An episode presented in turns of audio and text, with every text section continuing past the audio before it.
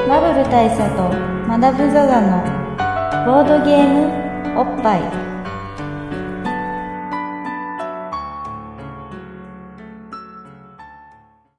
バブル大佐とアラブサザのボードゲームおっぱい毎回同時即走のボードゲームカードゲームを一杯やりつつぼんやりざっくりご紹介しております MC1 のバブル大佐です MC にマダムサザですそして前回か前回前々回に引き続きのスペシャルゲストでどうぞ、はい、えー、月産で放課後サイコロクラブを連載中中道博ですよろしくお願いしおま願いすしますね3回目にしてついにフルネームでね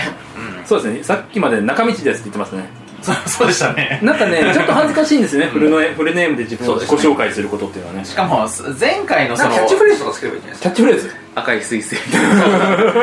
あなんか恥ずかしいわ逆に 俺本名だもんだってあ本名なんです本名なんかてペンネームならまだしもね本名って言っちゃってもいいんですかいいんじゃないですかまあいいですかいいんじゃないですそうかウィキペディアにも載ってるしいいんじゃないです中道を行く男か中なん道かですね中道を行くような性格だなって最近常々思いますよ本当あにそうですえでもペンネームで中道ってつけたんだったらなんかそういう思想なのかいなやってかなと思うよね思うじゃないですか、あのあのあれですそういう明こと治時代から中道ですからね俺はそうなんだうもう由緒正しいだこれ一応正しい中道ですねでもそうサ,、サンデーってそういう中道感あるよね、そうですね 確かに、まあまあまあ時代によって違うのチかャもしンれピなオいンけよりどは中道感ありますねチャンピオンはだってチチャンピオンが一番ャンピオンはなんかやっぱ極左みたいな極北感極北感極北感なありまますだブねラックジャックとか連載してるわけだしまあそうだね、でもジャンプはジャンプでなんかがなんかしらのこうエクストリームな感じあるから、ジャンプはジャンプ色がありますからもうジャねンプはジャンプですもんね、うんそっかなんか、そのいや前回ね告知もろくにせずに、はいはい 終わってしまってあ続くよみたいな感じ続くよみたいな、なうん今回も最後忘れる可能性あるからあとボッパイで最後なんかピピなんかピピピピみたいなの来あて時間ですみたいななるほのどでその焦ってそう切ることあるそうこの体勢の力に負けて終わることが多いんで、おーはい先に告知しときませんあ本当にいいんですか、どうぞこれちなみにあの配信はいつの予定ですかやばいなんせ3回先だからえーっと今日3回撮ったじゃないですか回って撮りましたね、えっとえっとだから今日これが3本目でしょはいででその前にえっと今の収録段階1本出してない回がある忘年の回がある忘年の回があだるから結構数ヶ月先だとそうかうんまあ 早く見て2ヶ月ぐ2らいヶ月2月3月ぐらいまあ3春ぐらいにあったぐらいできたら聞くまあじゃあもしかしたらもうこれを配信されてる頃には発売しているかもしれないが3月10日に今連載している放課後サイコロクラブの9巻最新9巻が発売します最新刊はいよろしくお願いし新1年生編の 2, 2つ目みたまいなす2感つじです目ねそうですね、んはいあのー、今日あボドキはボドキはボドキはボドキはボドキなならないことを今言おうとして名前がパッと出てこない現象ですよ、キュアブラックかそうそうキュアブラックと、うんキュアホワイトキュアブラックとキュアホワイトキュアブラックが2年生とちょっと仲良くなる回ですねなるほど、んなるほどねプリキュアで例えるとねた例えると例えるとね、はいうんうんいやーそれがまあ3月の10日出ますんであのよろしければよろしくお前前願のいし間まっすて最後その、二2グループが出会うっていうかこうそうですそうですみたいなところで終わってるんでしたっけそうです8巻はちょうどその1年生の話をもう丸々1巻やってでその2人がちょっと距離が縮まったところにその2年生がその登場して終わっているんですけど、まあ、今度はだから1年生とその2年生の交流みたいなのがメインですね 9, 9巻は、まあでもそれってあるある種そのうん、軽音でいうところのアズニャンが登場したところでそうですあのまずあるだろうと思っていた展開が結構一巻 まあ経って一巻分一冊経ってから来たみたいな感じこれをまあすぐやろうと思っていたらごはうんんその後になったんですねあこれからだから今回はだから先輩の地獄のしごきと かなるわけですよそう慶応一切な軽音見たことあんのかってずいうっと甘やかされてましたけど、あずきすごい甘やかされてたよね。いやこう俺を倒してから来いみたい なそう、ああ、でも、いいよな、ななんかね、慶応いいなと思ったのは、うんあれね、悪い人が一切出てこないじゃないですか。うんうんあれが俺の中では本当にもうすごいと思って。ねえ俺ね、それまで悪い人をやっつけないとドラマってできないとう思ってたんですよーん悪いいやつが出てきて、それうをんやっつけて、初めてドラマだ、ドラマっていうか話だみうたんういんな。うんでもそれって俺が小さい時読んでたジャンプのメソッドなんですよ。うんうんそのジャンプってそれしかなくて、敵がどんどんインフレしていって、ね、そうそうそうそう新しい敵が出てきてそれをひたすら繰り返すもんだと思ってたから、その少年漫画って、だうんから軽音はねそれまでだからそういうあの女の子ばっか出てくるようなアニメって、うんあんま見てなかったんですけど、うん本当衝撃でしたよそれで面白いんだこれでちゃんと見れるんだみたいなしかも俺最後合流しましたからね、うんもいうやー超泣いたもう軽音最後したねあれ本当恥ずかしながらあのワンワン泣いたもん慶応のさ高校3年生最後の文化祭っていうで最後のだから学校でのライブみたいなのがあるわけですよありますよねでそれを僕はあのねまあ録画をミスったのであの友達ん家に見に行ったんですよああの毎週リアルタイムで見てあはあ見てたのにあの盛り上がってたかうんうんうらんその時だけ見れなかったんでああのちょっと友達にしてみようっつって友達にして見たんだけどもまあ俺の涙腺が完璧に でも友達にしてるわけじゃないです人か前であねそれはで俺はこれ横になって見てて、うんうんなんだけどこれはまずいなと思ってもう後半からもうなんていうの目が開いてる時間と閉じてる時間も同じぐらいなんですよもうバチバチバチバチバチバチうわ超わかるわもう、うんあれはやばいですよ俺だって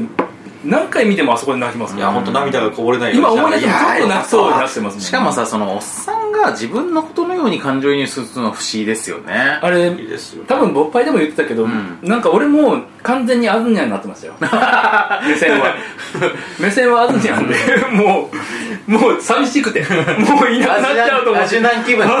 のね柔軟気ボッパイで言ってたのは逆で、僕があ卒業生側生側だった僕が救いにを辞める頃にちょうどその軽音 あそうが完結だったんで、その僕が辞めて救いに残る同僚たプロデューサーたちが、うんうんうんうん俺たちみんなアズなんだよってっていう名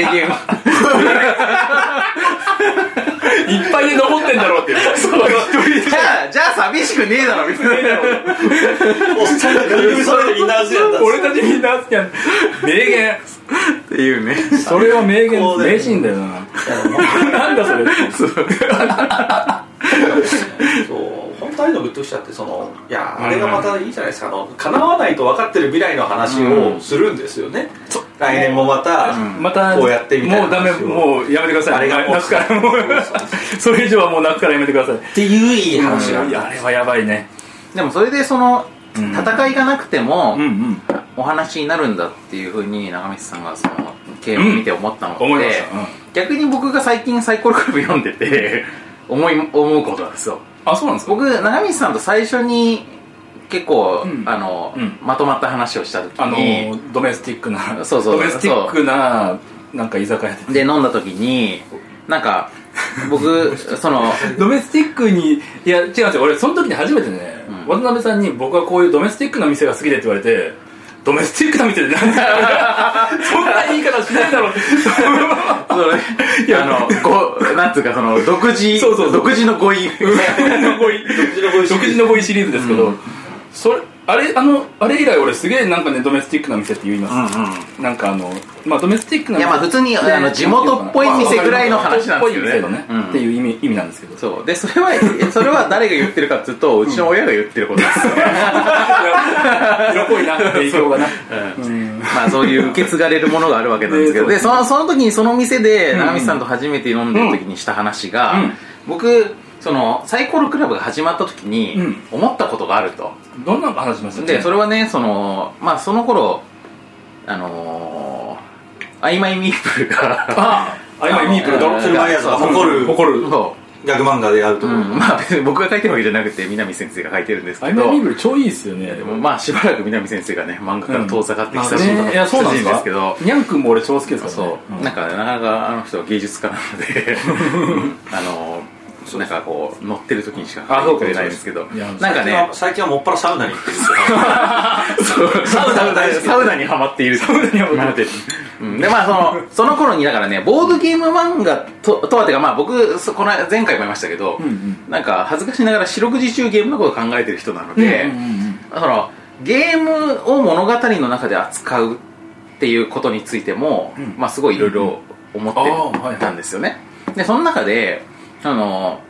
ゲームまあそのゲー要は物語ないゲームみたいなものがあるときにうんそのフィクションの物語の中にゲームが登場するときに、はいやっぱりそのゲームに対してある程度、うん要はゲームってプレイしてると人にとっては、なんかそのゲームの中での勝敗の行き末みたいなことってすごいいろいろ気にしたりとか駆け引きしたりとか、一喜一憂してるけどその外から見ると、うんそんなことどうでもいいことっていう風になりがちだからまあ別にここここで、ああ、そう来たかみたいなふうにプレイヤーたちは思ってても、まあ外から見るとどうでもいいわってなりがちなんですよ。てかどうでもいいですもんねそう、どうでもいいんですよ。だから、それに対、それをど、なんかその、読者にとってもどうでもいいことではなくするための仕掛けっていうのが必要なんだなって僕は前から思っておうおうおうおうおて、うで、それで、例えば、なんかその、カイジとかみたいな漫画だとうん、これやるとあー、これで、これ次第で死ぬみたいなうんうんうん。あるいはなんかこう、危機的状況そう、鼓膜をかけてるとか、すごい大金がかかってるとかみたいな感じで、なんかしら危機的な状況をかけたりとか、なんかまあそういう、うんあと、まあソードアートオンラインとかもそうですよね。その、命がけのデスゲームのそう中ですねに遊戯王と巻きかも込まれてみたいな感じになるから、うんヤングゲームそう 勝たなきゃやべえっていうやつそうなんですよだからまあそういうメソッドが一番基本だなって思ってる中で、うんうんでまあ例えばその「アイマイミップルの」だと、うんもうそういう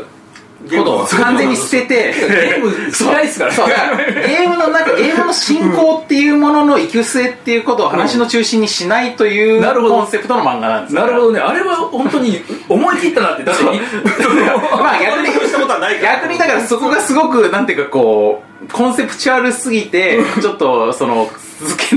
続けづらいところもあるあったのかもしれないけど、はいはいはいうんだから南先生が苦労してるところもまあ多分結構あったと思うんですけなるどまあそんなようなことを考えていた後だったからなんかサイコロクラブを最初にその第1回読んだ時には、そこの部分が、うんこの漫画は結構クリアされてないのではって思ったなんでるすよほどねでしかもその、うんその割に結構そのゲームの中ルールもちゃんと説明するし、うんうんゲームの展開もちゃんと描いていくから、はいそういうと結構読者にとってわりかしどうでもいいことが、うんうんうん長々とページを割いて語られてるっていうふうになってしまうのではって、はいって思ったっていう話をしたんですよした しましたねそう全然思っそうただからしたんですよなるほどででそこを長光さんは最初どういうふうに思ってて始めたんですかってうん確か聞いたと思う俺んだなんけどで今言いましたなんかで、その時に長見さんが言ってたのは、うんまあその今言ってた慶応の話と同じかもしれないんだけど、うんうんなんかまあそういうことを描きつつも、うんまあ実際はその、なんていうかその女の子同士が、うんそれでなんか仲良くなってったりとか、うんどういうふうにコミュニケーションしていくかっていうことが、まあ軸になればいいんじゃないかってうん言っては、思って始めましたって確かに言ってたような気がするんです けど、なんか今そう俺はその大佐の話を聞いて、それに対する俺なんてアンサーするんだろうなと思いながら聞いてたんですけど、うんいやなんかそこは確かにクリアできてないんですよ あれね違うんですだからあそこがやっぱうん難しいっていうか、うん俺ににとってはあそこだけ義務の部分なんですよその、うーん。そのゲまあーここムはちゃんと説明しとこうという。ゲームをうん。一番最初のうんその、マラ一番最初に出たゲームはマラケシュなんですけど、うん実はマラケシュの回だけルール説明してない、うーんあの時は本当にもうその女の子がその初めてゲームをやってなんか、なんかわかんないけど危機的状況になったけど友達が助けてくれてうんみたいな話なんですけど、あの時にその俺の知り合いの先生からこれ何やってるか一切わからなかったみたいなことを言われて、なんかこれじゃいかんなみたいなのがまずその1話目の反省としてあって、その俺まだゲームに対するリスペクトが足りないなみたいなえー、でそのもっとそのゲームをメインに据えても良いのではないかだってこんなに面白いんだから、うんことである程度だからねそのゲームの面白さをその伝伝ええたたいっいていうこと伝にえたいなページを割いてるってことですねみたいな気持ちでうんそのやった結果そのルールが多いゲームが出た時にそれが破綻したんですよもう無理だと、うん伝えきれねえっつってその確ゲかーにムももうで回にきよなっいしてはちゃんとその、もうプレイするぐらいせプレイできるぐらい説明してる時もありますあよりねます、ただそのシンプルなゲームだと、まだゲームによっては30ページ使っても説明漫画では説明しきらんみたいなことも絶対あるじゃないですかありますあこるのこのケースはこうでこのケースはこうでって言い出したらもう無理でなんかねそのなんかねなんていうのかな道が分かれたのがカタンの回で、うんあの回で初めてもうルールが説明しきれなくなったんですうんうんよなんか確かにまあシンプルなゲームが多かったですもんね初期は初期は、んっていうかそういうものしか扱えないと思ってたし、うんそのでまあドラマを書いてゲームを入れてだったら、んまあそれぐらいが限界なんじゃんみたいなだからねそのなんていうのかな大佐が言ったようなことは考えてなかったから、まあ、クリアはできてないんですよ、うんそこの部分はだからあこはただ俺が思ってたのは多分これ読み返した時に俺だったらここは読み飛ばすと、うんルールの部分、うんで興味がある人はまあ読むかもしれないけど、俺は飛ばすなとでも飛ばしても繋がるようには書いてるんですよまあ、美味しん、美味しんぼのうんちく部分読まないっていう人はたくさんいる僕からはねね。思ってたのはね、うんクッキングパパスタイルじゃないだからククッキンバーのレシピのとこはまあ読まないよね。なかなか読まないたじゃんだあのレシピを見てじゃあ料理を作る人も中に本は来いいるる人もいるし、やっぱレシピがあるという信頼感もあるよね。あるじゃあるじゃないですかそこがリ、なんていうか、リアリティを担保する部分ですよね。で本当に俺のまああのストーリーメインで読んでくれてる人はいいけどもしボードゲームファンが、うんうん。本当にボードゲームの情報が1ミリでも欲しい人が、うんうん読んだ時に全然ルールの説明がないとか、それは怒られるとうんうんいう恐怖感からそのそこはだからバランス取ってルールはもう入れなきゃっていう義務感で書いてるんですよ、あれうんうんうんうん、だからクリアはできてないですなるほ 言われてる部分だからここは読み飛ばされますようんおそらくでもなんか僕我々からうん我々ぐらいになるとですよ、うんぐらいになると言わせてもらうとはい正直ルールの説明は もういらんいらんいらんみたいなでしょうん多分ね、でしょうあよのでいや知ってるまあ、こしみれたいな我々方になって申し訳ないですけど、我々ってあんまりゲームの説明しない からあの結構あの、まあ、あのあの 結構間違えるじゃないですかそれでそれで本当にいいのかっつう話はあるんいだやけどでいやでこれがねいいことなのか悪いことなの かこれはいいんですと一言言えるかっていうと、まあ申し訳ありませんという気持ちもすごくあるんですあけなるどほどうんただ単純にこれ不思議だなと思うところとしては、うんうんうんあのボッパイ聞いてあのゲーム買いましたって人がそこそこいるんですよまあ確かにねでこれが本当不思議で我々と何を聞いて買おうと思ったのかっていういやでもねそこはまあ人にもよると思うんだけど俺アマゾンのレビューって結構見るんですよ、うん特にテレビゲーム買うときにはあで俺もでうん見ますねねデジタルのゲーム買うときにはだ特に僕すごい隙間なゲームを買うんで 本当になんかこうブログとかネットでレビューとか感想なんか絶対ないようなゲームでもアマゾンだとそこそこレビューがついてるじゃないですか、んでやっぱそれで見るときって途中の方でなんかこういろいろ小難しいこととか理屈がバーって書いてあるとことかもあるんだけどそういうの結構バーって飛ば して最終的にというわけで買ってよかったですねなるかそうそうだけどというわけでもう本当最悪だと思いましたみたいなるなほど結論だけが大事なん ですよなるほどねだから、まあ多分、ボッパイを聞いてる人も、まあルールの説明がすごいいい加減でも、俺たちがすごく面白いと思ったっていうことだけが伝わってるんじゃないかと思うんだよね。確かにあいつらが好きそうなゲームなんだなっていうところでなんとかなってるってことなのかなるほどまあでも難しいですよんそのやっぱねもともとあるもんだしそのそれを遊ぶ前にそのルールを一切説明せずに遊び出したら何してるかはまあ一切まあそれは全然わからストーなリいーとしてあのいや要するそうだよにね入っていけないっていうところは出てくるしいや、でもしかもやっぱその難易度高いなって思うのは、はい開示とかって、うんその、例えば新しいゲームに入った時に、うんゲームの説明だけで1回は使って、うん一回どころか一貫使いますからねそう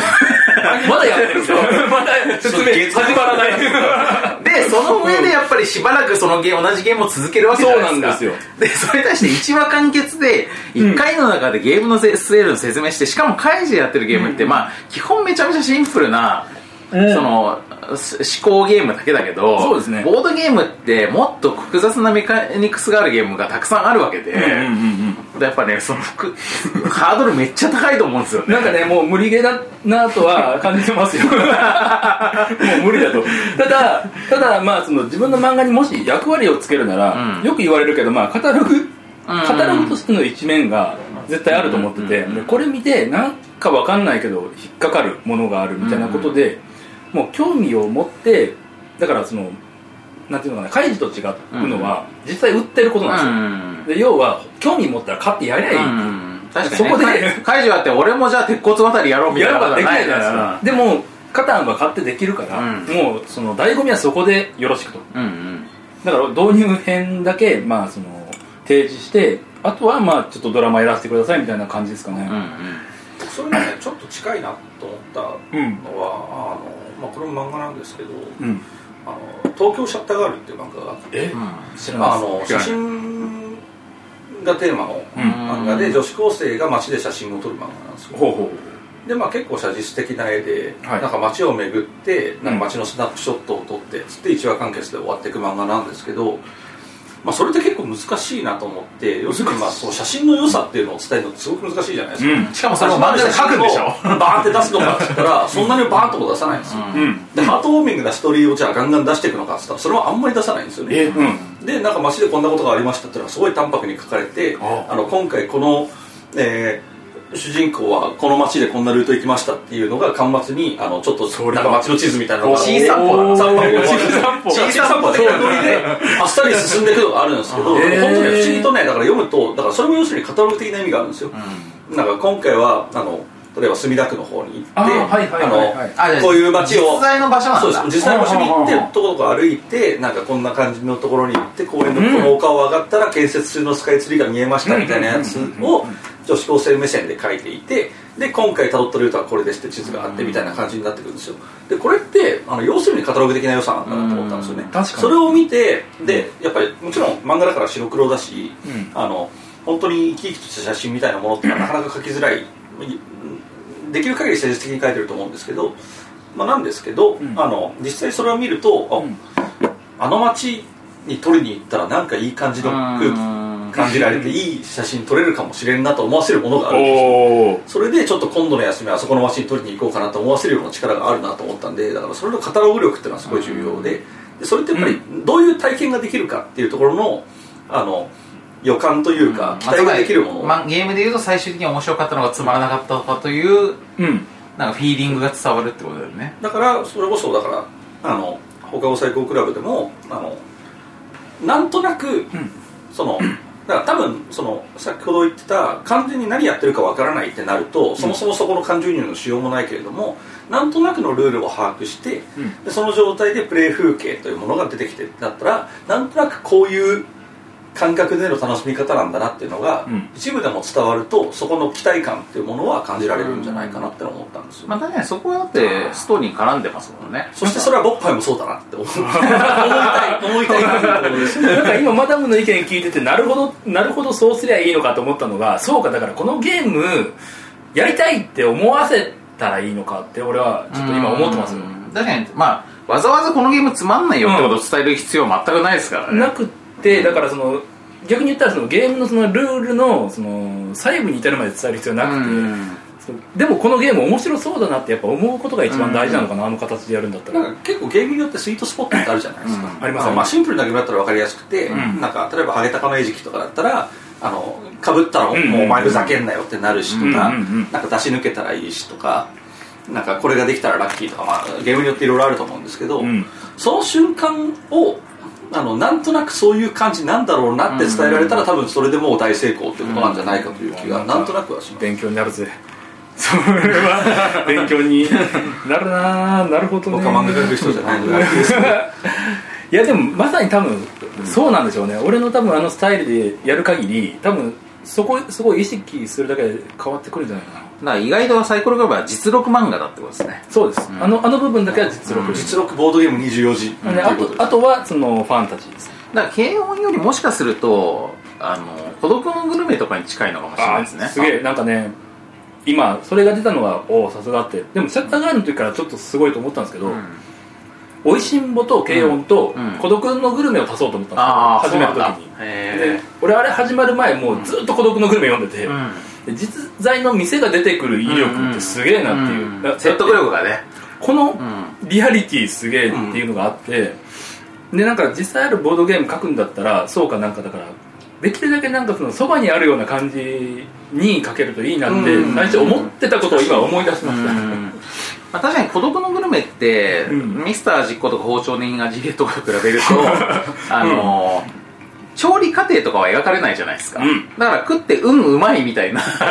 その結論しかないじゃないですかしかないしかもでもあの体験でやろうと思えば俺でもあの店行きゃできるんだなみたそうそういそうそなうリアリティはあるんですよね、うんだからそこでリアリティが担保されてるから逆に調理過程を事細かに説明する必要はないみたそいうそうなないっていう、うんうんまあ店の店のマスターに関節技をかける以外は大体のもので家族のグルメで書かれてること、いやでもあの実録漫画みたいなのって、今の漫画のなんかこう、うん象徴ですよねおあそうなんですかなんかその現代漫画ってどんなのって言われた時に、うんなんかそういうこう現実世界で僕らが体験可能なことを物語化するっていうんうんううんうんメディアに今漫画は結構なってる確かにそう実はそうなんですよなんか時代の最先端なんですサイコロクラブはだがしかししかりそうですねそうなんですよ実はねちなみにですけど、あの今回の収録後編だって覚えてますあえーそれでで、ジェンプがいろいろ中道先生から漫画のこととかいろいろ聞いて、うん後半はもっとザックバランにゲームの話とゲームのか話をしようっていう話だったのをし覚えててますたよな、うん確かについ今のところついついサイコロ今のところクラブばっきりサイコロクラブサイコロクラブの話のいやでもゲームの話もしたいな、うん名古屋先生はなんか好きなゲームとかあるんですか、好きなゲームサイコロクラブの端末とかでも最近このゲームやってますみたいな紹介はあるじゃないですか、ありますねなんかそういううんなんかこう、うん辞表的な今これやってますみたいなうんうんうん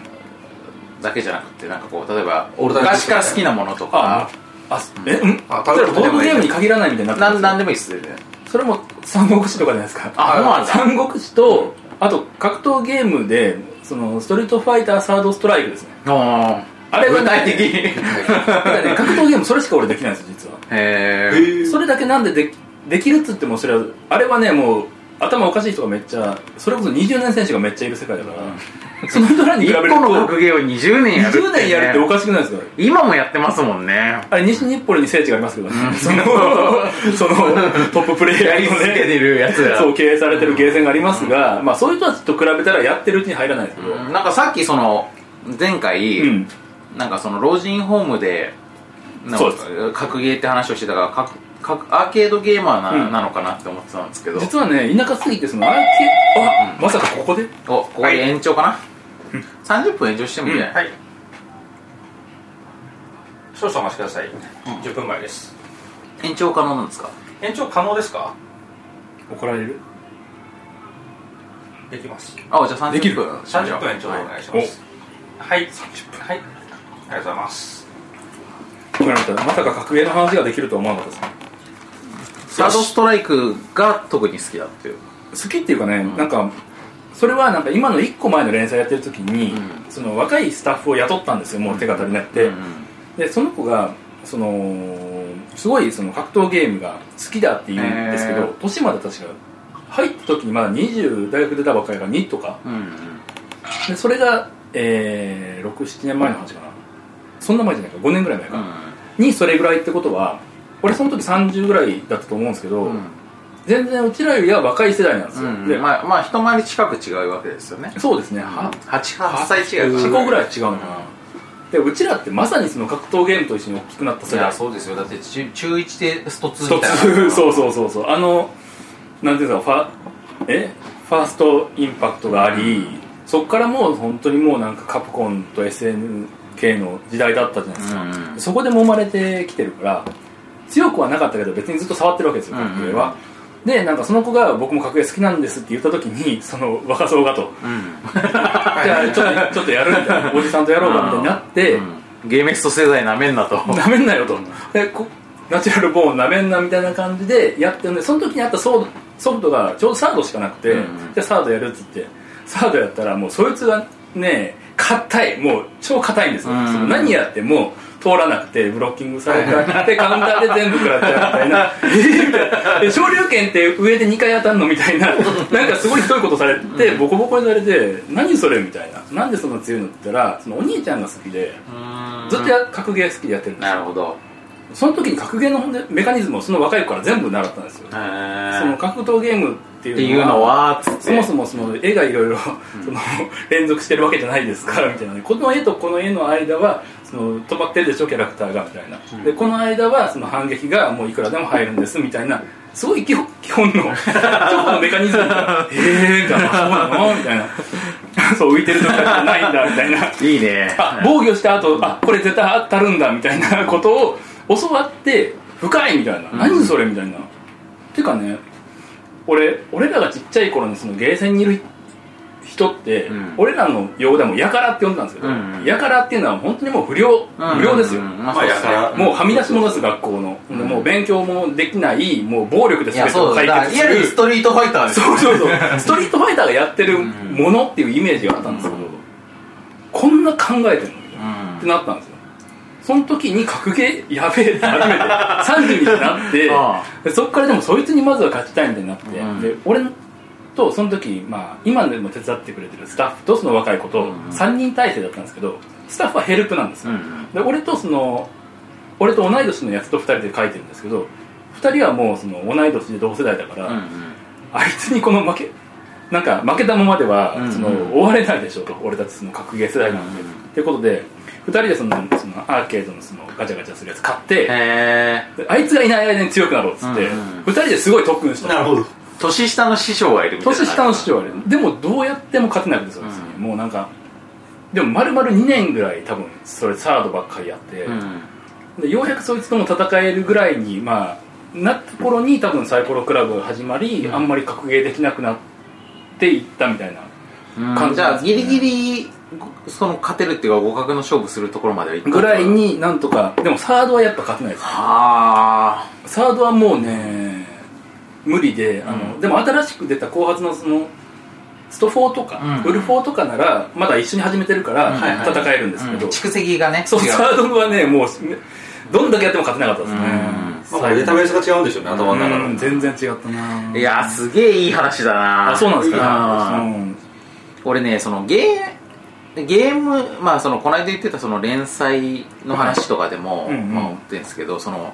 ゲームってなんかいろんな視点があると思うんだけど、はいゲームプレイヤーの体験ベースの視点っていうのが一番うん面白いと思うんですよね、あそうですそねうそれ以外の視点ってどこですかクリエイタ作ーり側って手こと視点もあるし、はいゲーム自体のなんかこう作品としての批評みたいな視点もあるあーしそうですねあとなんかプロダクトっていうかそういうなんかちょっとビジネス的な視点とかいろいろあるじゃないですか、うんうんうんでいろいろあると思うんだけどなんかねやっぱプレイヤーの体験が一番豊かですよねいやまあそうですよそれはね、うんストーリーがあるからだと思いますよ、うんねゲームはストーリーとともにあってなんぼだっていうのを僕はすごい思っててそれはハイスコアガールとかでも思うことなんですけど、うんあれって体験を書くじゃないですかそうだね うんマジムカつくあいつ勝てないとか、 そうそうあのあーこれ大キック食らってみたいな話とかをいろいろ書くじゃないですかでもああいうことだと思うんですよ、確かになるほどねうんなんかそのなん僕ねずっと思ってたんですよあの僕昔もゲーム好きだし今もゲーム好きだと思うんですようんで今でも全然ゲームをやるしうん据え置き機を持ってるし携帯機を持ってやるし、うんまあ、当然ボードゲームもやりますって言っていろんなゲームをやるんだけどもなんで昔のゲームの方が記憶に残るのかこれはまあ単純によく思い出補正とかって言われるんですけどでじゃあまあ例えばそれが思い出補正なのかもわからないそうじゃないかもわかんないけども、あのまあ、その辺のタームは置いといてあのそこの本質がどこにあるのかって言ったら要するにさっき言ったそのストーリーとか体験って呼ばれるものうんがいかに濃密だったかによるのかなとうんう思っていんて、あので、まあ、そこでそこに思い立って僕は子供の頃のゲームがなんで心心に残るのかっていうところの答えが出たなと思ったんですけどあのこれはねすごい雑な言い方ですけど子供の人生って薄いんですよね。ほうほうほうほうほうほう子供の人生ってあんまり注意がいろんなところに向いてないんだと思うんですようんあの家賃のこととか考えなくていいじゃないですか例えばうん確かにねなんかこう驚くほど目に物が入ってないよねうんで世界がものすごくシンプルで、その中のすごいでかいところをゲームが占めたからすごく残るんじゃないあかあななってるほどで今例えば僕もモンハンとかやってると大体何何百時間とかやるんですけど、うんでもあんなに記憶に残んないんですよなんでかっていうと、他に目がいってるものがものすごく多いからなんですよね、うんまあもっと他に楽しいことがいろいろあるからってことだよねもうんう楽しいけどうんだから1日6時間ゲームやってもあの頃の濃密さには勝てないっていうのは多分そういうことだと思っていて、まあだからそこはまあ単純に今それはあの時代における、あの体験の濃さ薄さの話でしかないんですけど、まあ、何が言いたいかっていうとやっぱりだからゲームに付帯するもので一番重要なことって何なのかっつったら体験の部分なんじゃないかなって僕は思ったんですよね、うんまあうんそれがさっき大佐が言ってた一番面白いのはそこだって言った原因なのかなと僕いはや思でうも間違いなくそうっすよだってプレイヤープレイヤー目線ってそのなんだろうな格闘ゲームをやってた時の気持ちに俺久しぶりになってますけど、うだんからボードゲームやってから久しぶり久しく忘れてた気持ちで負けて悔しいっていうのがうんあるんですよう うんボードゲームってあれね4人とかでやると負けても3人負けたりするじゃないですうんか、うんそれそれだけ勝って悔しさがね3人負けてるから分散されるじゃうなんいで確すか、かにでもね1対1でねボコにされた時の悔しさって、うんすごいすごいですよ確かにそうかもしれないそう、うん、でそれってだか逆にらダメボードゲームボードゲームのだからそのマイルドになるのがいいとこでもあるしいいとこでもあるしなんか体験としてある意味薄いとこでもある薄いとこでもあるんですだからでもそのサイコロクラウンには向いてるけど、会議には向かな いっていうあれね遊戯王には向かない開示でさその4人でプレイして1人その兵道会長とか勝って勝ってで他の人が「あー俺たち負けちゃったな」って負けたなわんか緩い感じになるもんね 惜し かっさあれだからそうなんですよ赤木とかでもその、方法としてもうなんか黒服が横に2人いるじゃないでだすかから結局その怠慢にしてるんですよねだからね一対一にならないとドラマが盛り上がらないってことだよ盛り上がらなねいっていうそのんでもあうん思う確かにはいでも本当になんかもう将棋とかで負けた時の悔しさがもう本当になんかメンタルにくるから、うん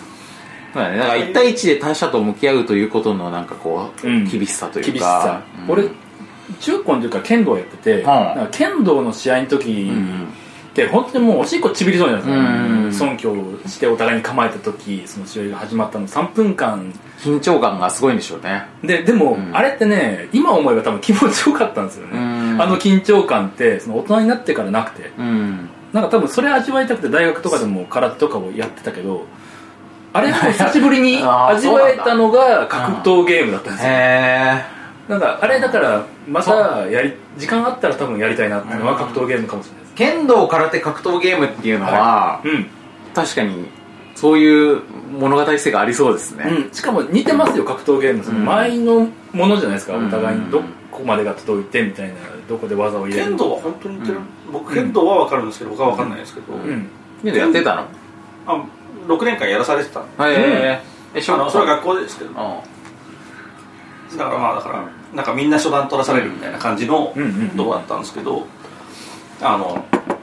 格闘ゲームだからまあ要するにそれが格闘の本質だと思うんですけど、うんすっごい薄い隙間をいかに埋めるかのゲームゲームってことだと思うんですよそうですね打てるところでいかに打つか打つかっていうででもも、 9割9分打てないんだけどっていうことだねいやこっちが打てるときは向こうも打てるってことです、うんだから、うん、そこどうやって黙ってでもそれを体験してたらちょっと懐かしくなったりしませんなんかあの、うんあの緊張感みたいなあの緊張感はう僕はやっぱり苦 手で とにかく苦手だったっていうえだからしんどかっだからやっぱそこよしあしでそのそうそう剣道が仮に4人のマルチプレイだったらどうなるかって考えたらグダグダだよねたいやでもだからでもそれはまだまあそれが好きなんでしょそれで要するにあの乱戦になるんですよスマブラ状態なわけいでやほんとガッガッポイみたいになるよ多分なるほどなるスマブラだよスマブラだなスマブラだよほど、うん、そうそう全然あの剣道版スマブラの方がまだ楽でしたね、あの後ろから毛さがきに切られるかもしれない けどあのー、あれねなんかマリオブラザーズの曲が流れてね、でももう本当に相手の中段の切っ先に集中してる瞬間とかはもう本当しんどいから嫌なんですよ、ああもうあんな集中力使う時間ないっすよねこの人生において多分まあだからマダムはやっぱりそういうなんか極度の緊張をなるべく避けていきたいっていうあそうそういうなるべく無理せ ずあそうだだって週3日休みたいですよねそうそうそうそうあるもんね週3日しか働きたくなだいから長光さんはそこそういう緊張感多も分それはそれで心地よいと思うっていうむしろ多分今それがないから、うんあの時間がむしろちょっとこっちから飛び込んでほしいみたいな感欲じなしんいっですてよことなんですよね多分ねそういう真剣勝負みたいな逆に言ったら高校はちょっとちょっとだけサッカーやったんですよ、サッカーの方がモテそうと思ってサッカーやったんですけど、サッカーが分からなすぎて、辛すぎてもうその1年半やったんですけどもう本当にだからね俺は多分マルチあれってでもマルチプレーって言いますマルチプレーかうんチームプレー11対11ですからねあんななんかね広い視野は多分その全然持つ目が育つなくて農家、でもなんかその1対1のことなら大体分かるぜみたいな、いやでもそのサッカーが分からなくてっていう考え方自体がゲーマーっぽい ですね、だってそのそのゲームを理解しようとしてるわけじゃんあでもそうかもしれないですね、でも今思えばですよ、んその時は体が辛いとか、うもう休みがないとか、うんそういうことで嫌でしたけどいや分からないから辛いってことはね確かにありますよ、あう、ん、分かりさえすればうん大体耐えられるんだけど、そうかもしれないですみねた、まあありますね、うんん喜びが見出せなかったですねサッカーやってる時はね、ゲームやってて辛い時もありますからねそのゲームが見出せなくて見出せなく辛ていみたいあありなますありますねなん何が何だかっていうことはありますよ、何が何だかあるある俺ねこの年末年始、FF15 おうをすごいやってて、おうまあ、それをこうちょっと忘年でも触れたんだけど、うんまあ、クリアしてうん改めて言っても、うん FF15 は僕の中でも最高傑作だと思ったんですよ同米作であるとか、あそうなんですね思ったんですようんででそれを終わった時点で、うんちょっとこうあのじ自分を振り返って今ならうん13やれんじゃねえかと思ったんですよ で、まあ、これちょっとちょっとまあ微妙にちょっと言いづらい話ではあるんですけど、はいはいはい僕ねその机にいる間 FF がやれなかったんですよ、それはなんだろうなんかやっぱその長光先生のこの漫画読めない時期みたいなのと一緒でなんかやっぱその FF をやると、うんいろんなことを考えすぎてあー自分がオーバーヒートするっていうあーかはーだからまあやらやってなかったわけじゃないんだけど、全シリーズ大体ちょっとずつはやってるんだけどクリアしたものが全然なくっへーて机にいる間、つまみ食いしかしてないみたいな状態だったんですよ、はいはいはいでそれぞれについて例えば FF13 についてもいろんなこと考えていろんな人にいろんな話してたんだけど、うんあの プレイしてる時間よりも語ってる時間の方が長いぐらいの感じで あんまりやれてなかったんですよなるほどでうんフィフフィフティーンを久々にその純そのプレイヤーとしてうんすごい楽しんでやれた上で、うんなんかすごくこれはいいもんだなって思って、うんで今このままいけば、13やれる のではだから逆に言うとやりたいと思ってたんですよずっと、おううんその今まで自分がやってなかったドラクエも FF も好きで机にいたわけだから、だからそのやりたいと思って、はいたのをこここだっつって、で俺ねそのなんかのゲームクリアした後でそのシリーズのゲームを連続でやるってことはないんですよ本当に飽きちゃうからそうでそう今回やろうと思ったそそうそんな大差がそういう人もいるじゃないですかなんそうそうそうか新作が出るから今までのやつ復習しようみたいな人とかもいてすげえなと思ってたんだけどそうですねいやいや僕だったらね、うん僕俺ももでき本な当いでにその今度ゼルダが新作出るからもしゼルダしやらないとこみたいな むしろ ね飽き飽きちゃうからそうですねんっていう感じなんだけどまあ、今回はやろうそう今回回やろうと思って13を今やってるんですけど、うんただね全然面白いんですよすいけると連チャンでいけるといけるしまあ全然違うゲームなんだけど、うんうんうんその FF というものの持っているなんかこう無茶な部分っていうかなんかこう失敗してもいいと思って作ってるなっていうそのおうむちゃくちゃむちゃくちゃ毎回チャレンジする部分っていうのが、うんうんうんなんかある時期はなんかちょっとこうう疎ましくっていうかなんかこうなんかもうちょっとそのなんなんていうんですかその、まあ、せ責任という かなんかななんかまあもっとちゃんとしようよみたいなどういう部分を指して るどういう部分を指しいてやだるから ね FF っていうのはドラ、はいまあ、救いの中で言ってもドラクエと FF っていうのは双極なんですよ、はいドラクエは本当にすごくあのユーザーフレンドリーで、あそうですそよねうで、ん誰がやっても親切に確できる実にそのポピュラリティのある、うんうんその確実なものを提供していくっていう信頼のブランドなんですよ、うんうんで片や FF っていうのはすごく常にチャレンジングで、うん常にファイナルという意識でやるっていうゲーム作るというゲームなん でまあ本当なるにほど本当にギャンブル的に、うんそのしなんか挑戦的なシステムをバンバンぶち込んでるんですよねはあででその両局の中にスクイニという会社はあるんですけど、うんうんでそのスクイニの内部にいるときに、うんまあ、僕はドラクエにも FF にも直接関わってないから無責任な立場ではあるんだけど、はいはいはいまあ、その FF ののなんかこうその何年もかけてめちゃめちゃチャレンジングで危険な賭けをしてるっていうことに対して、うんまあいわばそれで会社が傾いたりとかもするわけ ですよ全然でそれに対していやなんかもうちょっと誰かそこを、まあ、バランス取れないのかよみたいなことをまあその一社員の目線でもまあ思ってたわけですよねなるほどうんでしかもその屋台も ずらずらさせないでそうそういや本当にそこによいや当たるも八家でやるって、えーいや任天堂もうん運を天に任せる会社というふうに、うんうんうんうん社名を名乗ってますけど、はいなんなら救いの方より任天堂だぞって思ったん ですよそのギャンブル感でいうギとャンブル感で言うとね、まあ映画しかりねそ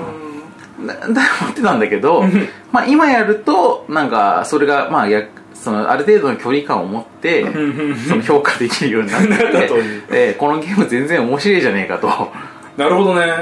うん思うようになりましただかああ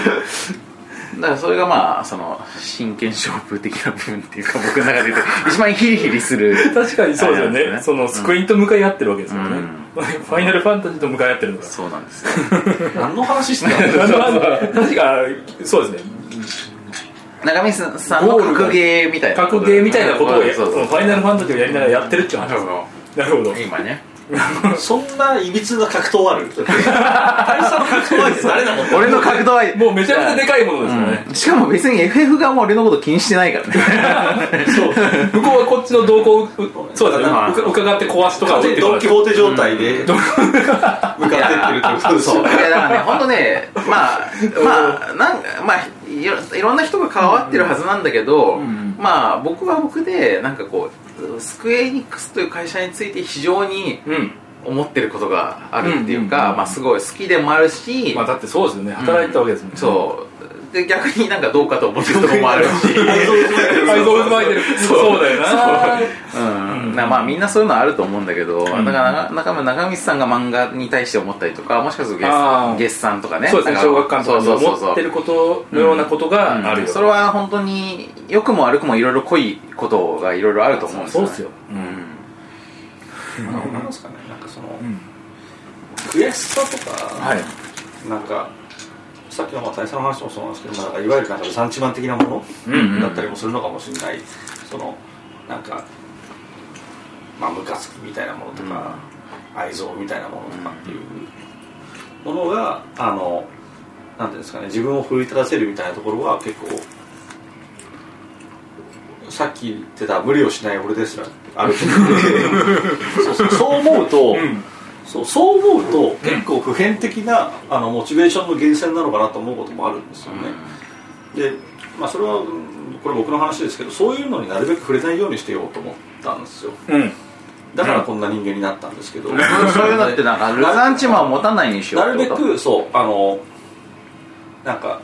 なるべくまあだからそれこそ僕一人おっぱいでコンプレックスの会やったぐらいなんでもともとコンプレックスのある人間なんですけど、そういうものからうまく付き合うために、うんそういうものを全部いなしていこうとか、あでそもそもじゃあそういうものにあの自分が駆り立てられてしまうんであればそれをそもそもパリしようと、あつあってやろうとか、いろんなことを考危えうきにて近寄らないようにしようということだよねそうなでもなんですけど、なるほど本当にそれだけやってると無気力な人間になるんじゃねえかっていうところもあってでもなんか実際問題、まあ、まあそれでも僕は全てをパリしていこうというタイプでやったんですけど、んでも人間ねなんかどっかしらのところであのどうしたってしきれないんですよねうんどうしたっていなしきれなくて、う全ん全部を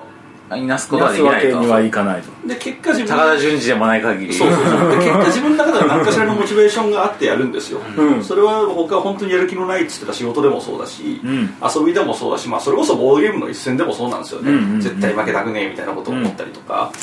でいろんなことは何なのかっていうところは、まあ、本当にだから自分がそういうなんか嫌なことだっていうところの、うんえー、となんかまあふるいっていうかそういうものがあってそれをなんかすり抜けてくるところに自分にとってムカつくことがあるんですよ、なるほどね無意識にムカつくっていうなんでかもその無意識にムカつくことって悪いことじゃないんだなっていうのを感じていたマダム的には結構そのムカつくことに出会った時にこんにゃろうみたいなことを言いたくないみた言いないたくないんですその嬉しいことがあった時もやったーみたいなことを嬉しいことがあったらやったらあそれはいいですねだからネガティブな感情をあんまり表に出したくないみたいなことなんですねそうだからネガティブになった時に、ああまあまあしょうがないよねいいんじゃないいいんじゃないっつっていうことがあったらイエーイっていう、うんうんうんあのお気楽極楽みたいな人になりたいっていうのなるほどがそもそもあるんですよなるほどなるほどでもそれはねやっぱね元がそうじゃないからですよ、うんお気楽極楽な人じゃないから ですよそれはそうですだってお気楽が極楽だったらそんなことで悩まないですそうよだからやっぱ思い詰める人だからそう思うんじゃない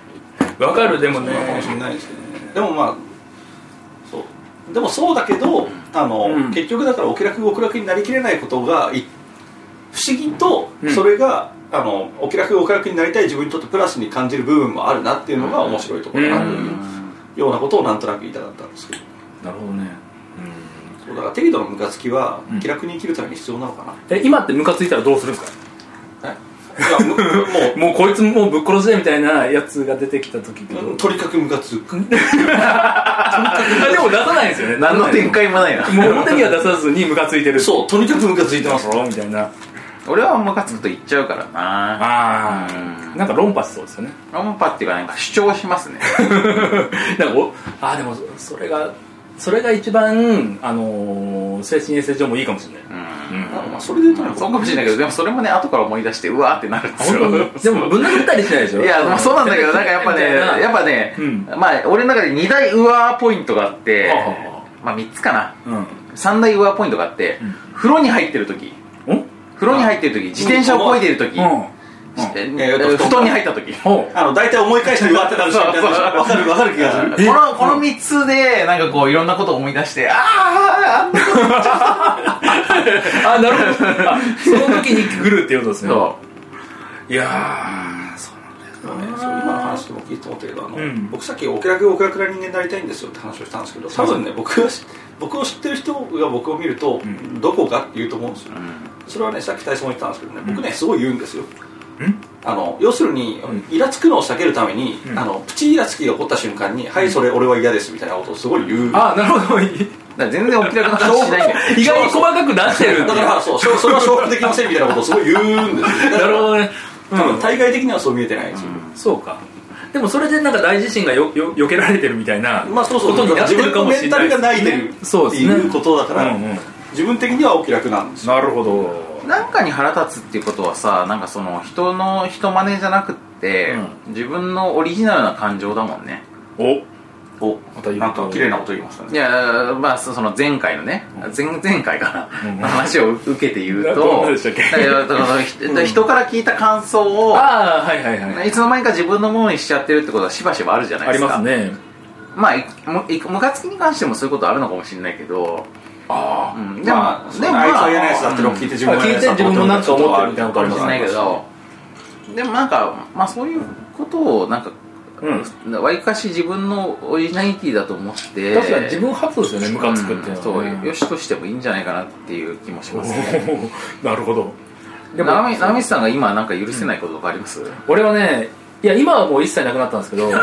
一切一切やちょっと前ま でね本当ねもうその同じマンションに超やばいやつが住んでて、うんそれでもう引っ越す羽目になったっうーんていうのがもうあいつはもう許せないですねもう本当にあ殺実際に殺していい方があったらもう殺すっていう実際引っ越したんです引っ越したんですよもうあこそうっなちんがだもう本当にへそれえはなんか騒音がうるさいとかいやもうなんかね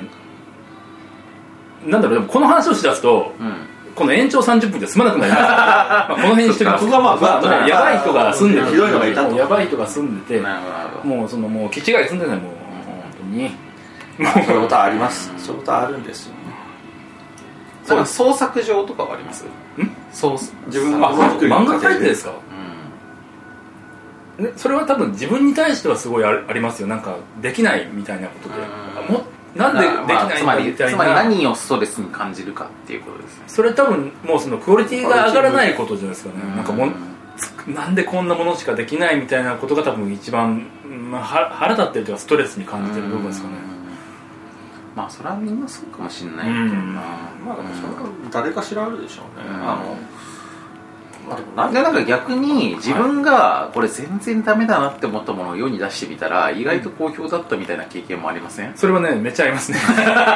それ それね俺今回の話はもうダメだと思ったうらん意外にすごい良かったですみたいうんなことを言われたりするとなんなんだろうなもうそれででもその一言でね、うんもう許せますよね、うんあそうですかといやありがとうございますそうそうなんですよそうですちかなみねに まあ僕の場合すごい程度が低い話で、うんまあ、それこそ勃発の話とかになるんですけど、はいはいあのね僕はねもうそれでね逆に何も分かんなくなりましたおあのいやこん編集とかしてて、うん今回はフルワンだっつって出すとすっげえ反響あった、であの編集してなるて今回は俺も大佐ももうキュンキュンになってるもうキレッキレですそようそうもうドライブしきってるなっつって、うんうんうんこれはもう絶対剣道っつったらすっごい反応薄いみたいな、ノーリアクション何も分かんない全然分かんないなるほど絶対今回面白かったでしょと思うのにっていうのが結構あって、もうねだからいやもうー何もまあそ分れかんないはあれなんかまあ僕もね、僕もまうあんこんなですけど、うん一応い経営者ではあるので、うんうんそうですようんなんかまあその採用とかね面接みたいなことをすることがあるんですよでその時になんか最近よく思うのは、あの履歴書を事前に送ってもらったりとか、うんまあ持ってきてもらったりとかするじゃないですか、うんでそのね履歴書の写真で写ってるよりも、うん本人の方が大体印象がいいんですよ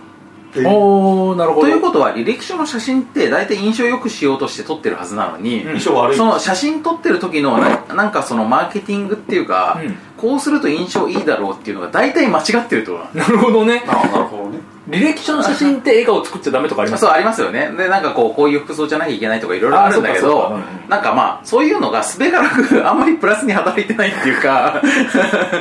そううんうんだからまああのみんなが思う自己評価とか、うんなんかこういうの方がいいんだろうみたいなのって意外と当てにならないんですようーんうんなんかこの方がウケるだろうみたいなのも、うんうん結構外してることが多いしそうですね、うん確かそれはね本当出してみないと分かんない部分ありますよね、なんかそのアンケートがあるっていう漫画連載みたいな世界ってあんまり経験したことないけど、はいあそれって結構得意な世界っていうかその反応がダイレクトに常に見えるっていうのってあ、不はい、意外にないのかな思議ですよね結不構思議なもんですかねなんかね、ジャンプがやっぱりずっとアンケート至上主義っにて言われてまあて、言われてましたよやっぱジャンプはそのアンケートで連載が本当に終わったりするじゃないですうか、んあそこまではないの小学館はまあそこまでアンケート偏重主義じゃないけど、逆に言ったらコミックスの売り上げ主義ですかああなる ほどらアンケートが振るわなくてもコミックスが売れることはあるんです、ああなるほどそうでしょうね要はアンケートを出す層と、うんそのコミックスを買う層っていうのは必ずしも一致しないっていうことなんですけど、うんえじゃあ小学館じゃないのその集英社って逆に、うんコミックスが売れててもアンケートが振らなかったら切るのいやにあでもまあ一説一説にはそう言われてますけどす本当はごい知らねないですよいやまあそこまで言ってたらすごいよねいやでもなんかなんかかジャンプのお家事情までちょっとわかんないですよねこれだから本当はどうか知らないですよ本当にこれゴシップレベルですけど、うんはいあのまあ、僕の妻がジャンプ好きでおうちらっと話を聞いたところでは昔は完全にそうで、うんなんか一時からちょっとそこが緩和されてきたみたいな、なんかそれこそ売り上げも見ようみたいな感じあなのの そうなんだっけなちょっときっかけなんかなんかのきっかけの漫画で、うんなんか分かりやすくアンケートの準備が低いのにコミックスがめちゃ売れる漫画が出てきてかおうおうおらうちょっと変わったみたいな話ほうほうほうまあ確かにそういうのが基準が変わるんだよねうんうんっていうのもだからあのなんせ僕のソースがうちの妻っていう話なんで、お前どっからその情報全然信憑性 は全然関係者とかじゃないから確ね全然関係者じゃないからなるほどななんだけどなんかそういう噂がねはいはいあれまあ実際やっぱあるみたいですよそのアンケートとはね完全にリンクするわけじゃないけど、うんだからまあテレテレビが視聴率至上主義でいられなくなってきたっていうのと似てますよねそうかもしれないですね、昔からでもあった現象なのかなどうなのかな、でまあそのなんか視聴率は低いけど、DVD は売れるみたいなドラマがあったりとか、うんうんありますもんねでもまあやっぱりその現象もごくまれだとは思うんですよ、うんごくまれに本当になんかその高い年齢層に受けててみたいな、うん雑誌は読まないけどコミックスベースで見たら、単行本は買うみたいな、そう書店でなんかその気になって買っちゃうみたいな、その層がすげえいる漫画みたいな、まあよく知らんけどジョジョとかはそうなんじゃないですかでもジョジョは絶対そうそうでですすよよねね子供の時はもう全然分かんなかったもんね、アンケート書くような層がね好きとも思えないし、うんやっぱアンケート書くのって若い人が多いからっていうのもありますよね、なんかファンレターみたいな感じだもんね、そこはんなん何の話だっけ、アンケートな長道先生が、はいそのなんだっけ得意な世界ですそうそうだからそのそういう人気みたいなものが目に可視化された世界で、ああそうなんですよそのゲーム作品を作るということのはい得意性ですよね得意性、うん そうですね、うんそだからなんか鬱になるんですよ本当に もうアンケートを確かに来それないしんどいかもしれないなもうしんどいですよ、うん来ない時はあまあある意味ねある意味 AKB 的でもあるといううんまあそのライブ感 がねあれも残酷に可視化されてしまうそうですよね世界なんか逆逆にねだから昔昔の救い人が抱えてた、うんその病気っていうかなんかこう、うん症状っていうのはそれの逆なんですよ、その見えないかなってことだよパッケージゲームの世界っていうのは何年もずーっとそのそのいわば受け手不在の状態で、うんああ作り手だけの閉じた世界のままで何年もずーっとここにこねくり回した上でああでもう全ての決着がついた状態で発売されてそれを思うとそうす受ごいけるか受けないかっていう 逆に言ったらなんか俺らからしたらそれってすげえリスキーなそういやそうですよそうそうそうそうそうですよねいやだからそこがだから博打なんですよそうです3年漫画を書き溜めて どうフだファァイイタター出してで受けるか受けないかみたいな もうなんか一生がダメだから路線変更とかないわけですよ、ね、そうそうそうそうそれってだからそのうわーそれの、うんやっぱりヤバさっていうのもあってだから逆に逆に例えばさっきの話だと3年あるから、あのもういくらでも遂行できるんでこのストーリーを直そうとかっていうのができるかもしれないっていううん面もあるかもしれないだけからどまあある種クリエイターにとって理想の世界という面もあるんだけど、うん一番しんどい世界 っていう面もあいるやっそうていうですね作り方としてはだから映画とかと似てますよねまあそうですねもう一本作り切って、うんさあどうですかっていうで後からもうどうも修正が効かないというかもう撮影しちゃったもんはどうしようもないみたいな、し編集はできるけど新しい素材は作れないですからねそうですねだからまあゲームの世界はちょっと前のパッケージゲームの世界はそうだったんですけど今のそのソシャゲとはかいアプリの世界になると全然逆で、あそうかまあアンケート至上主義ですなるほ ど今のだから漫ランキン画のグ形に近づいてるっていうかそうそうそうそう、うんだから本当に先週のキャンペーン受けなかったから次はこうしようみたいなこうしようみたいなやつですよねうんそういう世界になってますけどね、でもまあどっちがどっちもいい面もあれば悪い面もありますね、うんきっと、まあ、本当にビジネスモデルの違いだからよしあしありますよねねまああと自分に合ってる合ってないはあるよねあそれはあるでしょうね、突き詰めてたらそれだけな気もしますけどね、うん合う合う合わない好き嫌いっていう僕はねもともとそういう KPI みたいなものを結構気にするタイプで、まあスクリーンでやってたのがオンラインゲームだったせいもあるんだけどなんかこうそういういろんなことを見ながらライブ的にやっていくっていうのが好きだし得意だなって思ってたんですけど、うんなんかでボッパイはまあ割とそういう感じであ 読者のライブ感という言い訳のもといい加減にやってますけ どでも我々だって最当初すごい KPI 気にしてそう気にしてたでしょ、ううんん、だからまあそういうところはあるいかに順位上がるかみたいなやつをすごあいそ計うなんで算すしかてへー試作を打ったりとかしてうんたのおおでも僕ねこことボードゲーム作るってことに関しては今は全然逆に言ってますね、うんよしその自由を気にしないと いう、うん、なんかそう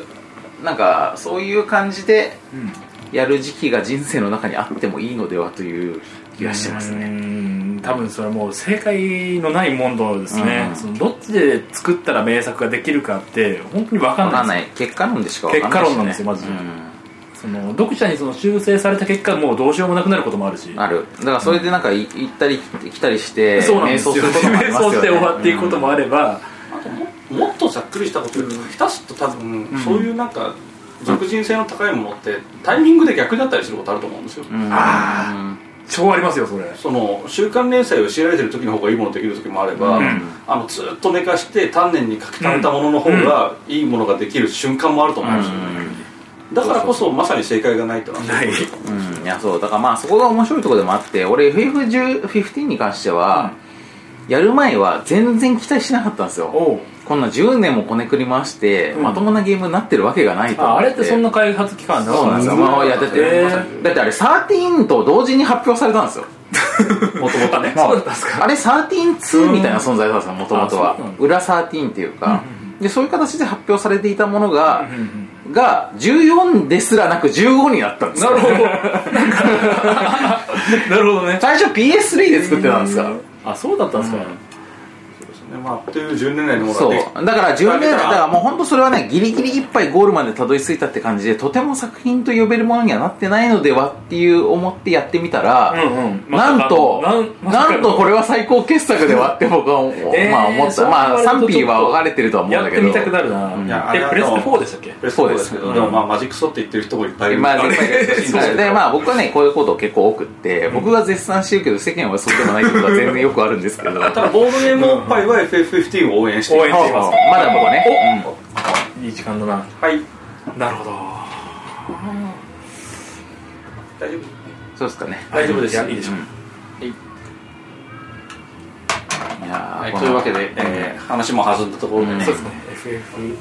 いやでも今回は結構中道先生の多分、はい予想でされてるインタビューと全然違う話をした自信はありますそうですねそして俺も大佐とマダムの知られざる一面に切り込めたんじゃないかとそうですね自負しておりますただ僕ねこの残りとしては慣れ初め聞けてないんであなるまほどさかの聞こうあ慣れ初めはもうあれですあの俺があの連載始める前にサルサダンスを踊っててそこに来てた女の子と仲良くなって結婚しまし たあちょっと突っ込み全然な全然飲み込めないですねサルサダンススを習ってましたねあ鳴らしたんですね、はいあの中道さんは結構いろんなことやってますねそれはねでもね無理やりやったんですよそれまで漫画しか書いてこなくて、うんもうネタがなくなって、うんでも次の連載する前にもう俺がもう1年間遊んで一番面白かったものをネタに使おうって決あめてーいろいいろろやんっなたんことをですよやったんですあででサルサダンスもやったやなっていろいろ中にでボードゲームが勝ちましたあボードゲームの方が多分漫画読む人寄りだと思ってあなるほどサルサダンスはじゃあ放課後サルサクラブにサなっルてサたクらラブはなってた可能性もあるそうですねでも、うんでも月産だったらサルサクラブもワンチャンありでし たね その男女でやることですからね、うんそのあでーちょっとアダルティーですしなるほどゲスさんは結構尖ってるとこありますからね月産はそうですね、絶対少年誌ではないんですよあれあそうなんだおっさんしか読んでないですそうなんだデッサンとおっさんに似てるもんそういうこと しばらくおっさんでって言われてましたね でもなんか実際なんかやたらとなんかちょっといぶし銀な匂いのする漫画多かった多いですよそういやだって島本和彦だもんそうですねいやまあそこを例に出すのってあそうだけどまあ白本先生がど真ん中にいるのかと言われたらまたまた違うと思うんですけえ月産の中だと結構真ん中の方にいどいやまもすう真ん中看板っちゃ看板だと思いますけど、島本先生それまがあ象徴してんのかっつったら違うちょっとまあさ象徴は多分でも足立先生がまあやっぱり最まあ初そののも象う徴本当ですねにその目玉だったんだけど、うんじゃあすげえ足立色あるかって言ったらどうなんだろうなっていうでも、うんでもどうだろうまあ足立色っていうのはサンデー色でもあるからねそうですねだから月産とはまた違うカラーなのかもしれないね、もはや小学館食と言ってもいいぐらいの感じになってますでもやっぱりゆるゆるゆる日常ラブコメみたいなものがやっぱり月産は根強く人気でなるほど逆にジャンプっぽいものはもう根こそぎ終わっていきましたから、えじゃあサイコロクラブは結構真ん中の方にいるんじゃないですかそしたらそうですね、サイコロクラブは結構そのアンケートテイストとしてはのところ良いし、うんテイストとしてはだいぶ月産寄りなのではうんないでしょうかと、月産より月産でやってんだからまあそ れ月産よりっていうのもあれだ けど月産が誇る王道漫画と言える寄ったのではないでしょうかと、月産らしさの一つだってことだねなんかきっと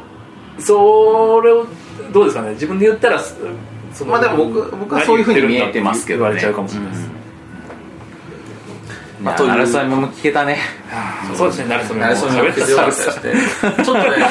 込みたいのはやばいわやばいやばいだ細からかいところまで突っ込みたいのはやばいわなんだけど、もう時間がまない、あ時間がないですからね いやでも長光先生はまた来てくださいよあそうですねもうぜひうんいつでも来ますいつでもゲストに来て呼ばれたら来ますいただいたたびにちょっとずつ食い込んでいくスタイルあそこにいた話ソルセダンスの話をそうそうそんなないですよもうでも5回目のゲストぐらいでプロポーズの言葉あーそこまで行くぐらいの流れまでうんなるほどなでる6回目で奥さんが来るっていう来るっていうまさかの 中道さんは来てないっていうねあれあでも大佐は言いましたもんねうちの嫁さんね会いました、うん、 だからだから逆にそのその奥さんを知ってる上で上でああの人とサルどサうやダっンてスでって まあもうちょっと補足すると奥さんは全然踊ってなかったんですけどねあそうなあのそうですそうですえあのお何酒を飲みに来てる人ですそんな人がいるのいいますよなんかささ えその教室にですかサルサダンスを習いに来てる友達として来てましあたあでなんかその見学に来ましたみたいなけ手はいはうーんいなるほどで一曲いかがですかってその誘ったのがきっかけですあ先生からそ誘うでったわけすですそのこの子ウブだなと思って、うん この子いいですねこの子サルサバージンだと思ってで年サルサバ こーのジこの年上感もう時間がギリギリまでゆ許すまで話すとするならば、サルサってね、うん完全にもう男性主導のダンスあー男性のリーがドリにードしまくるってことだ合わせて女性がそれに反応するダンスなんですよ、うんンだから男性が逆に何もできなかったら女性からすごい バカにされるんですすごいプレッシャーなんですよなる男ほ性どはだから、はいはいもう本当に鍛えて鍛えて俺がお前が良きに計らえとそうですもう私私をその美しくするのもみすぼらしくするのもお前次第だからなみたいなダンスなんですよだからサルサやってる時本当辛かったですよもう毎日毎日毎日毎日プレッシャーが本当にもうそのちゃんとしなきゃってことで毎日その家で練習して、うん畳とかすげえ擦り切れてますからねその魔法して、うんストイッターンクしだすぎてターンしすぎてもうあの格ゲーでいうところのコンボ練習みたいな感じでずっとそのなんかねはあステッ高プ橋先生本当突き詰いめるやいやだから本当今日分かったことは、はい長光先生はプレッシャーを感じる人だってことだねプレッシャーを感じる人そうだよプレッシャーをね でもだけど多分だけどややりすぎるからプレッシャそーうだだから自分を追い込む人だって追いいうこ込んとでだるなんだろうななんとか跳ねのけようとはしてるんですよそのプレッシャーをね、